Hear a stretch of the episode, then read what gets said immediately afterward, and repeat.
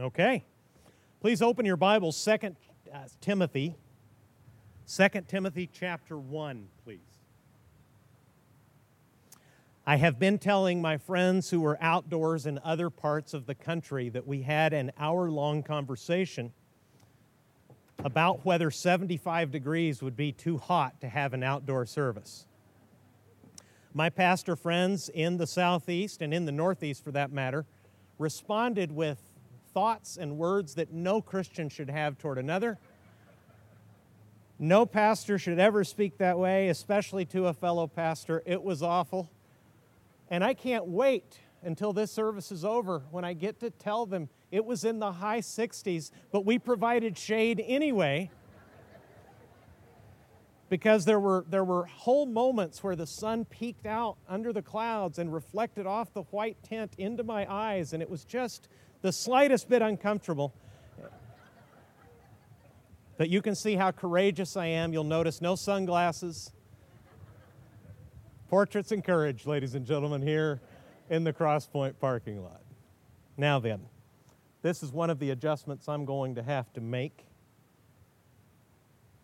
I need something to hold the pages of my Bible down. Anybody have something somewhat heavy? Keys? Keys will work. Okay.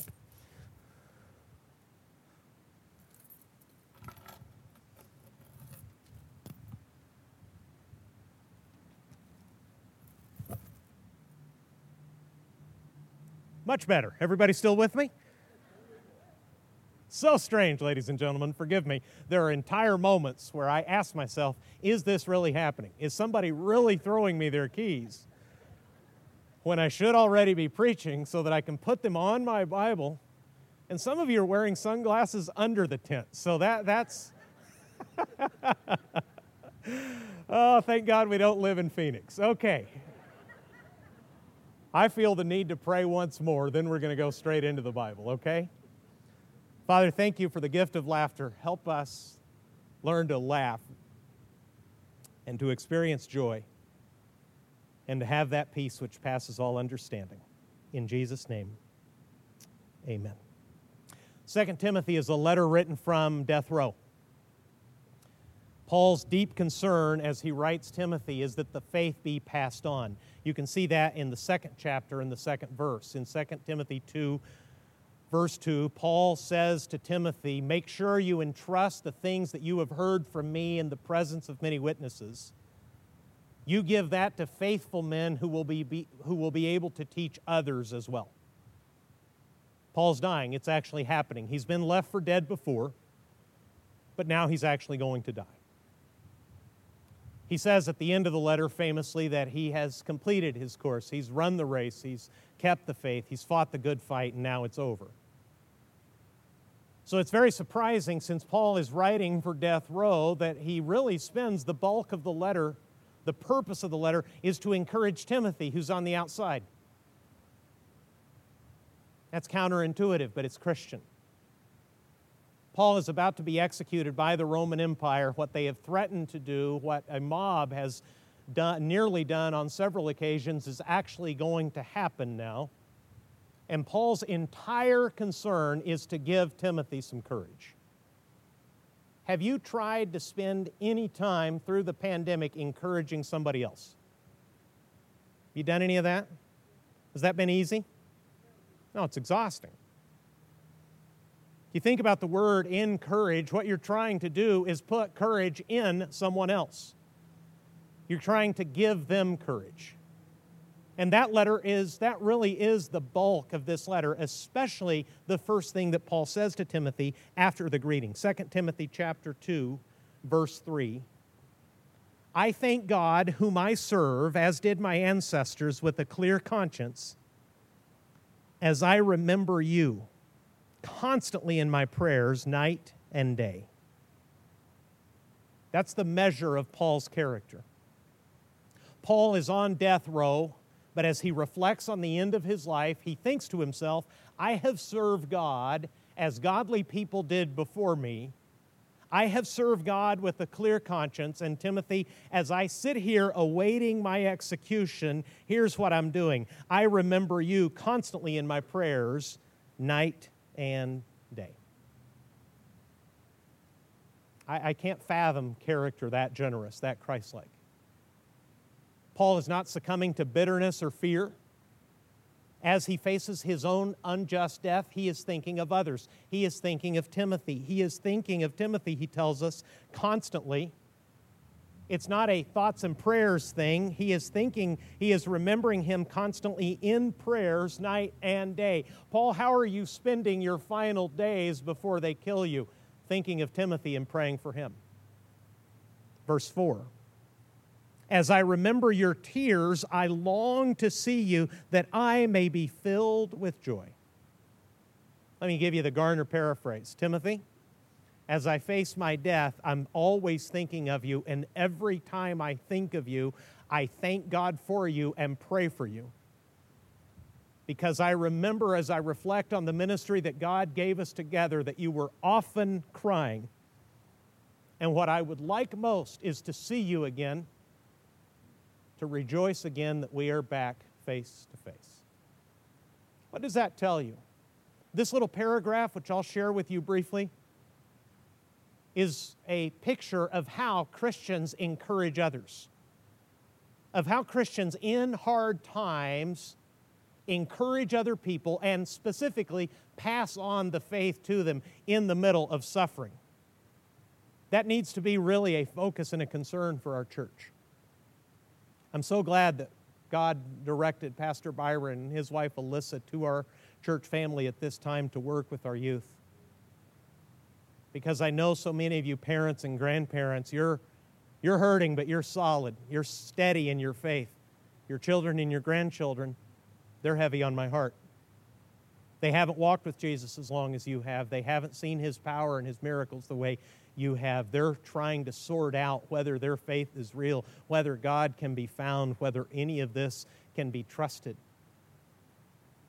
Understand the measure of the character of Paul as he faces death, he wants to make sure that his protege, his best co laborer in the gospel, where Paul said elsewhere, There's no one else like him. I have no one else like him who will care, be concerned about your matters. They only care about themselves. Timothy stands alone, and in his final days, Paul's main concern is to give courage to Timothy. How do we do that? Number one, if you're keeping notes, we are going old school. We're bringing back hymns and songs in print, and we're handing out handouts so you can write things down for the first time in many years. If you're keeping notes, here's the first thing.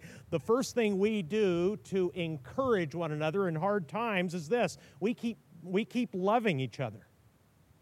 These first two verses are a picture of love. Paul says, Timothy, I'm as I face death, I'm not thinking of myself. I'm not thinking of the execution. I'm not thinking of the injustice. I am remembering you constantly in my prayers, night and day. As I remember your tears, I long to see you that I may be filled with joy. So, if you want to encourage others, keep loving them and love them specifically, not only by thinking fondly of them, but by praying for them constantly and doing all that you can to be near them to encourage them through this difficulty. That's to me has been the real crisis in the pandemic is what it has done to relationships, how it has separated us precisely when we needed each other the most. That's what I want to tell you. With all of my limitations, I'm committed in our staff and our volunteers, the hundreds of people who make this church what it is and do the work of the ministry together, we're committed to have staying in relationship with each other in any circumstances that are necessary. We don't want to lose touch with one another. We want to keep loving each other and knowing each other and encouraging one another through love and prayer and remembrance. Look in verse 5. I am reminded of your sincere faith a faith that dwelt first in your grandmother Lois and your mother Eunice, and now, I am sure, dwells in you as well. Why is, do you think Paul is bringing Timothy's mom and grandma into this? Look carefully at verse 5 again. Let's study the Bible a little bit together. Here's what you know about Timothy so far. He seems to be someone unlike Paul, who perhaps is easily discouraged. Because Paul's on death row saying, Timothy, I remember your tears. And what I hear there is, I know how hard this must be on you. Think about the Christian love for somebody else where somebody is facing their own execution and saying to their protege, Boy, this has got to be tough on you. That's love. I'm constantly thinking of you. I'm always thanking God for you. As I remember you, I'm praying for you constantly, night and day. That's love. What is verse 5 about? I am reminded of your sincere faith, a faith that dwelt first in your grandmother Lois and your mother Eunice, and now I am sure dwells in you as well. I think the key is in the last phrase. I am sure faith dwells in you as well. Why is Paul bringing this up? Doesn't this seem odd that it's kind of a strange time to drag grandma and mom into it? Why is that?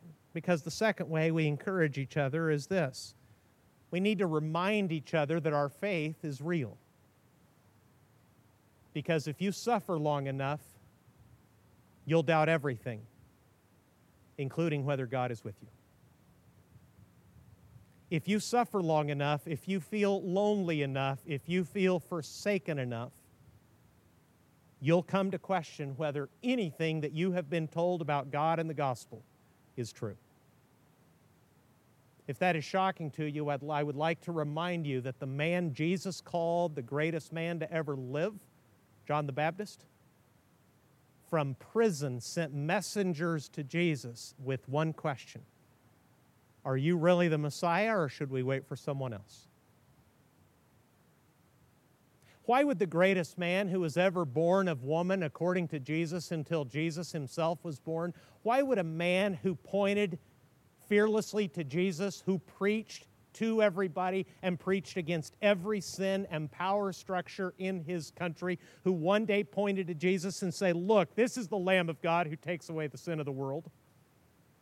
Why would John the Baptist, who baptized Jesus and saw the Son of God coming out of the water as God the Father spoke over him and the Holy Spirit manifested himself in the form of a dove, why would John the Baptist ask Jesus, Are you really the Savior? Because that's what suffering does to you when it goes on long enough. This week I received one of the most surprising calls of my life. A man I've never met called to say that he's been listening and watching sermons for a few months. And because of physical problems in his life, namely blindness, he felt for the first time in his life, if I understood him correctly, that God had abandoned him. But he heard a sermon, a recent sermon, I'm not sure which one, on this little series we're in right now on courage. And he called out to God in prayer and he went to sleep, and he woke up the next morning with his sight restored. He called to thank me. I have absolutely nothing to do with it. That was purely God. That was purely the power of Jesus, having mercy on a man in his hour of need. Now, why would a man who's walked with Jesus for so long have such dark doubts? Because that's what suffering does to people. When your children and your grandchildren and your friends and your partners in ministry express doubts and fears, give them courage first by loving them, and secondly, by doing what Paul is doing for Timothy here. Number two, let's remind one another that our faith is real. Timothy is being reminded of his grandmother and his mother and of his own faith because Paul knows that Timothy is shaken. So he is telling him, The faith, I am reminded of your, watch the adjective, I am reminded of your sincere faith. A faith that dwelt first in your grandmother Lois and your mother Eunice. And now, look at this. I am, what's Paul say? I'm sure. I'm sure the faith dwells in you. Who needs this kind of encouragement? Everybody. Every single person, every Christian you know. needs this kind of encouragement that the faith is real, that the Jesus they've walked with for years is unchanged, that he is still in control, that he is still faithful, that he is still merciful, that only circumstances have changed and the character of God has not. If you suffer long enough, you can doubt anything. So we give each other courage, first by loving one another, and secondly by reminding each other in hard times that the faith we have in Christ is real and sufficient. This is why we need community. Because I've been walking with Jesus, just to give you a personal example, I've been walking with Jesus since I was a child. I began pastoral ministry in this church when I was still in college. That's been 30 years now. My relationship with Jesus has been just like yours and just like every other relationship. It's ebbed and it's flowed. There have been mountaintops of glory and valleys of real darkness. That's real. That happens. The reason the Lord gave us not only Himself, but each other, the reason we not only belong to Christ, but we belong to one another, is to take each other by the hand through the dark valleys and to keep walking together so that when the courage of one falters, the courage of another is there to pick him up. Paul said, Bear one another's burdens and so fulfill the law of Christ. That's in Galatians 6. He says that every person must bear their own load. Every person must take responsibility for themselves, but we must bear one another's burdens because that's how we fulfill the law of Christ. What does that mean? I have to take responsibility for my faith. You have to take responsibility for your relationship with the Lord.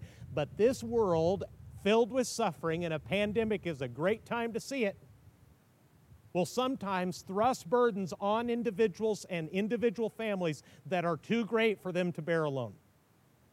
Where they will feel, feel despair and fear and hopelessness. And at that moment, those who are not so burdened put their shoulder beneath the burden of the person who is being crushed and say to them, We're going to carry that together for a while. And given time, the person who is being crushed says, I've heard from God. My circumstances have changed. God has given me a new perspective. Whatever God decides to do, I feel better now, and now they'll have the ability to put their shoulder under the burden of someone else. This is how we stick together. This is how we love each other. This is how we encourage one another in hard times. Look in verse 6 and 7. For this reason, in other words, Timothy, because your faith is real, for this reason I remind you to fan into flame the gift of God which is in you through the laying on of my hands. I won't have time to walk you through all that Paul is talking about here, but if you put these two letters together, a prophecy was spoken regarding Timothy that God would call him and empower him to gospel ministry. Other appointed church leaders, elders, including Paul, laid hands on Timothy and dedicated him into the ministry he is now serving. But what's happening to Timothy is what happens to everybody who suffers. When you begin to suffer, the first casualty is your service to other people. When you suffer, when you're discouraged, when you're fearful, the very first thing that naturally happens is you pull back, understandably, reasonably, you say, I've got to take care of myself right now, and you stop serving others. So, what is Paul's counsel to Timothy? You have a gift of God. What I want you to do is fan it into flame. Timothy, the fire's still there, but it's burned down to the embers. You need to start exercising the gifts God gave you that were recognized by other Christians. You need to get back into service. You need to get back into, into the fight. And it says in verse 7 For God gave us a spirit not of fear, but of power and love and self control. So, what's the third thing that people do that we should do to encourage one another? Here it is. Number three, let's keep serving people if you forget service to others, you will have forgotten the reason you were given gifts and life in the first place. The real catastrophe for this church will come when everybody decides this is so painful, this is so fearsome, this is so awful that I'm just going to take care of me. At the moment Christians start caring only about themselves, at that very moment they stopped acting like Christ. Because Christ came not to serve, but to be served, we're told, and to give his life a ransom for many. What you're seeing here from Paul is the Spirit of Christ himself, who on his way to the cross sought only to encourage his disciples. Read John 15 through 17 this week, and you'll see what I mean. Some of the greatest teaching that Jesus ever gave his disciples occurred between the Last Supper and the cross. The teaching about the vine and the branches, much of the teaching regarding the Holy Spirit, and the prayer of Jesus in John 17, where Jesus, for the first time, allows the disciples to hear him speak to his Father at length. He's praying for them because the Spirit of Christ in a season of suffering is not to pull back and take care of self, it's to step forward and to serve others. And Paul says the reason for that is, verse 7 God gave us a spirit not of fear, but of power and love and self control. How many of you have heard this verse quoted since the pandemic started? I've heard this verse quoted and misused more than any Bible verse since this whole thing got started. People have crammed all kinds of craziness into this verse as their reason to do all kinds of things. I want you to see it in context. Our courage, the courage we have, and the courage we give to others, it all comes from God's grace. It says God gave us a spirit not of fear, but of power, and love, and self control. What that means is courage is already in your spiritual DNA if you're a believer in Jesus Christ. You don't have to psych yourself up into it, it is a gift of God. Please note that. Verse 7 God gave us a spirit not of fear, but of power, love, and self control. The spirit of fear is the spirit of sin and shame and guilt that tells you you're worthless, that tells you you're condemned, that tells you God could never love someone like you, that tells you life is already over and you may as well end it now. The gospel changes all of that. And what God does in Christ is give us not the old spirit and attitude of fear. Instead, He gives us a new attitude through His Holy Spirit of power, love, and self control. And that's all in God's grace. So if you're saying to yourself these days, I can't handle this, you're half right. You can handle it. But you in Christ can handle anything that Jesus leads you into. There is nothing that is going to happen to you that is outside of your Father's care and love and is outside of your spiritual capability because you have been given. The Greek word is the word grace. It's the same gift of the gospel. Along with salvation comes power and love and self control. Let's think briefly about each one of those words. Why are we given power? We're given power to get things done. We're given love to do the right things. Much of what distresses us about our country is that we see the use of power without love.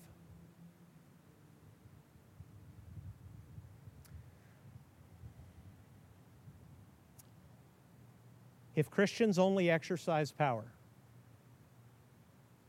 if we only use authority, and we do it without love, we'll do nothing of Christ. Because Christ has all the power, but he always acts with love. If you only have love, but you have no power, you just fall into sentimentality. This is when you say to someone, I wish I could help you. But you can't. You ever had to say that to somebody? I have many times. I wish I could help you. I love you. There's nothing I can do. I don't have the power, I don't have the authority to do anything about that. Power gives you the ability to get things done, love gives you the capacity to do the right thing, and self control makes sure that you don't lose it. Since this pandemic began, I've seen a lot of people who walked carefully with the Lord for years lose it, ruin their testimonies. bring embarrassment to their own name, strike fear into the hearts of their kids who've never seen dad or mom act quite like that because they lost self control. God has given you a spirit already to do everything you need to do. How do we encourage each other? We encourage each other by staying close enough in contact with God to pray for each other. And as we're able, we get back in front of each other so that we can rekindle the joy of relationship. We also, number two, we remind ourselves in the darkest moments that our faith is quite real. And when suffering comes for us, we step forward, not to take care of ourselves, but to serve others, trusting that God has already given us spiritual power to get things done, love to make sure it's the right thing that gets done, and self control so that we get to keep it so that we don't ruin our name, we don't ruin our legacy, we don't spoil the gift we just gave by selfish, angry, fearful behavior that ruins it all and casts the shadow of doubt over everything we've just done. What am I trying to tell you, church? Simply this you've already been given everything you need to get it done. Everything you need to get through this season as God's child, as God's kid as a husband who is in relationship with God, as a wife who belongs to Jesus, as a child in a home who has to relate to your parents who, let's be honest, are acting stranger than they ever have. That's because your parents don't quite know what to do, just like you. Whatever your role in life, whatever this has meant for you economically, spiritually, emotionally, financially, you've already received from God everything you need to get what God wants done, done. So let's encourage each other. Can we do that this week? Let me make this very practical. For those of you who are already part of our church family, I know some of you are new, and I'm delighted that you're here. We want to relate to you. We want to be close to you. We want you to have a, at least one small circle of real friends in this family. For those of you who are already here, this is your church family. This is where God has planted you. Could I ask you right now, specifically, in prayer to ask God for one or two names of people that you are specifically going to encourage this week. You're going to encourage them the way Paul encouraged Timothy. You're going to pray for them. You're going to call them or text them or email them or FaceTime them or Zoom them or Google hang out with them or go at the park and stay 12 feet away from them so that you can see them face to face. You're going to do something to rekindle relationship with them. You're going to remind them of the reality of the faith that you share with them, and you're going to serve them with the spirit that Christ gave you of power, love, and self control. Could I ask you to take just a minute, if you have your pen and paper, or if you want to make a note on your phone, and write down the names of two people that you're going to do that for this week?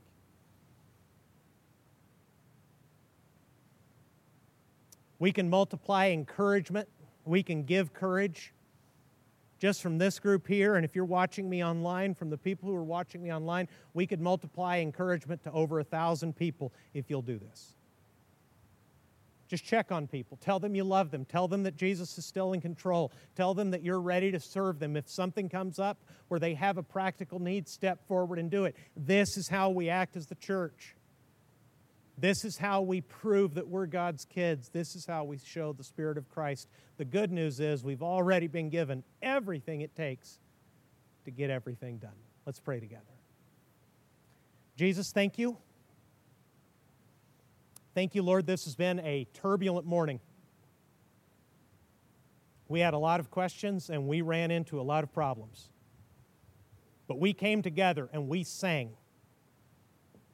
And we love you, Lord. And we want to ask you in the name of Jesus that everything would, we've heard today would be a living, actual reality. That we would prove our Christianity this week to, by seeking to encourage others in our own time of need, the way Paul once encouraged Timothy from death row. Thank you for this opportunity. May the gospel go forward. May the gospel increase. May Christians act like Christians more this week than we have at any time in our lives. I ask it in the name of Jesus. And Crosspoint said, Amen. God bless you and thank you.